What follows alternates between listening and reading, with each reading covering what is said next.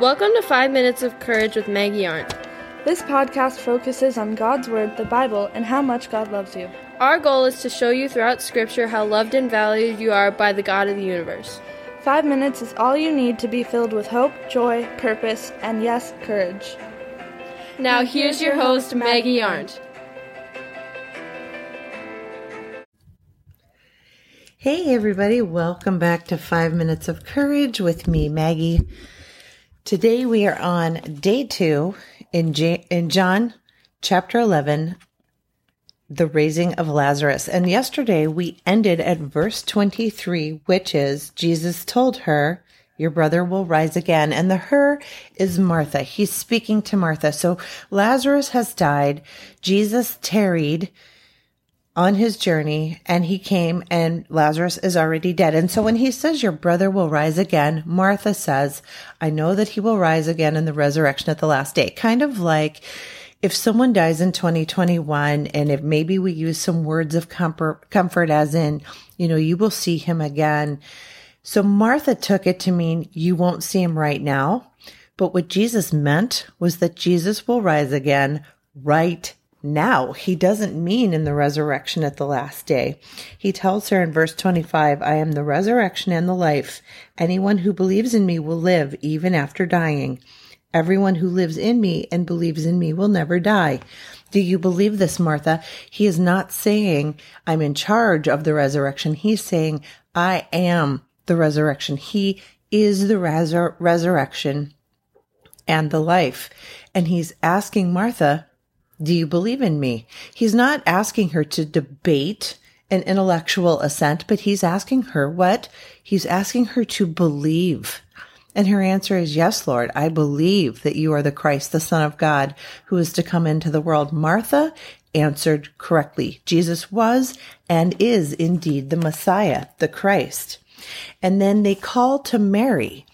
And Mary is the one who anointed Jesus' feet. She sat at his feet to listen, and she went away very quickly because the teacher, Jesus, has called for her. And this is where we see a really, really human Mary. It's one of those places in the Bible where we wish that we could have heard tone or seen her face because she says to Jesus rather confrontationally, Lord, if you had been here, my brother would not died. And Jesus saw her weeping. I'm in verse 33 and saw the other people wailing with her and a deep anger welled up within him. It was almost a, a guttural cry. Lazarus was one of Jesus's dearest friends. And Jesus sees her weeping and he is moved to tears himself. Which begs the question, does Jesus see our tears? Is he touched by our tears? Absolutely. It wasn't just Mary. It wasn't just Martha. It wasn't his dear friend Lazarus. It's all of us. Jesus saw her weeping and Jesus wept. In fact, in the Greek, it would tell you that he groaned in the spirit. He was very, very troubled. And there are so many instances of Jesus's humanity touching his heart. He felt this woman's pain. And so, of course, the people around murmur like they do, and they say, could not this man who opened the eyes of the blind, could, could he have also kept this man from dying? Well, of, of course.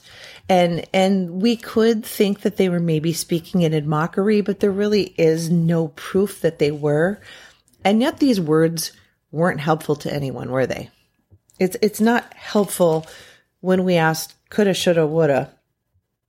And at this point, Jesus commands the stone to be moved away. Now, I jumped the gun a little bit yesterday. I was so excited with the, the KJV phrase, Lord, he stinketh, which we see was uh, uttered by Mar- by Martha. Excuse me. If we look in verse 39, roll the stone aside, Jesus said, but Martha, the dead man's sister, protested, Lord, he has been dead for four days. The smell will be terrible. Or he stinketh, which is just fun. Feel free to find a way to use that, that phrase this week because it's just really fun. Um, but it's again intentional that Lazarus has been dead for four days. Jesus has intentionally allowed Lazarus to be dead and to begin to decompose so that there's no question that he's not just in a sound sleep, but that he is dead. Why? So that Jesus can raise him from the dead. And he cries with a loud voice, Lazarus, come forth.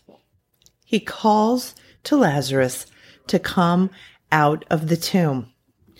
And then he says to him, Loose him and let him go.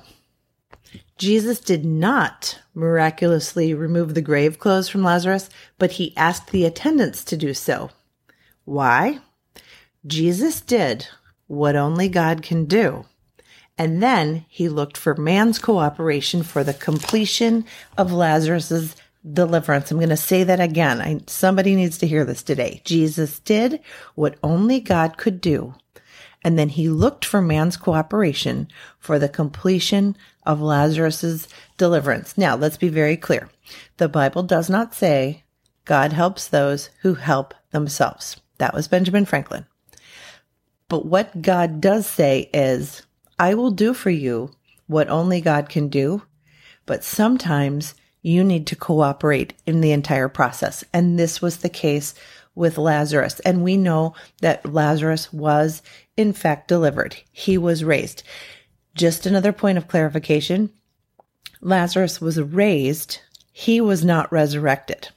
What's the difference?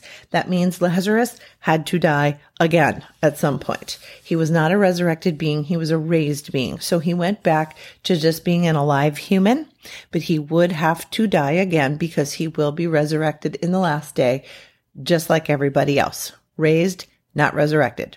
Just wanted to make that a point of clarification.